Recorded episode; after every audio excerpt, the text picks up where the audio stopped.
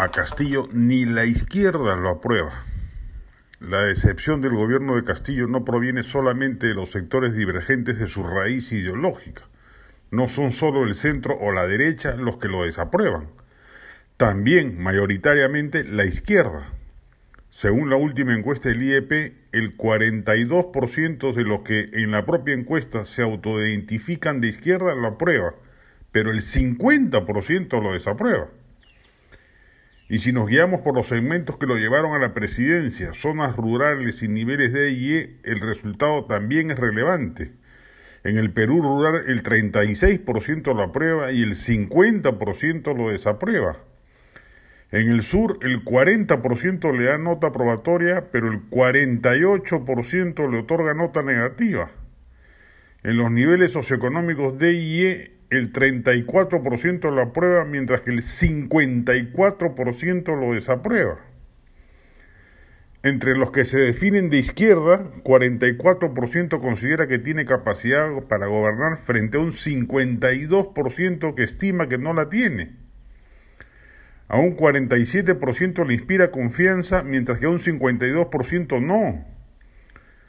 Un 49% de gente de izquierda cree que Castillo no terminará su gobierno frente a un 42% que sí estima que lo culminará. De ese porcentaje de gente de izquierda, un 60% cree que no acabará por su incapacidad para gobernar y un 46% porque no lo dejan gobernar. Claramente, la decepción descrita que ha generado el mediocre gobierno de Castillo en sus primeros cinco meses de gobierno se extiende a todo el espectro ideológico y a la propia gente que votó por él, que resiente una gestión llena de acciones cuestionables, nombramientos inaceptables, malas decisiones, actos limítrofes con la moral pública, escándalos por doquier, etc.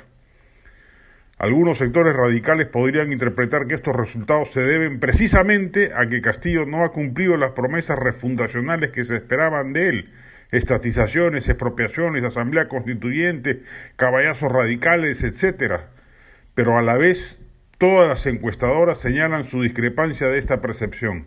La mayoría de la población no aprueba una constituyente, expropiaciones ni acciones radicales. La decepción social de Castillo es por su mala gestión, por su pésima administración de políticas estatales, por su mal manejo del Estado, por su brutal impericia y falta de propósito de enmienda, por los indicios de corrupción que ya empiezan a asomar, etc.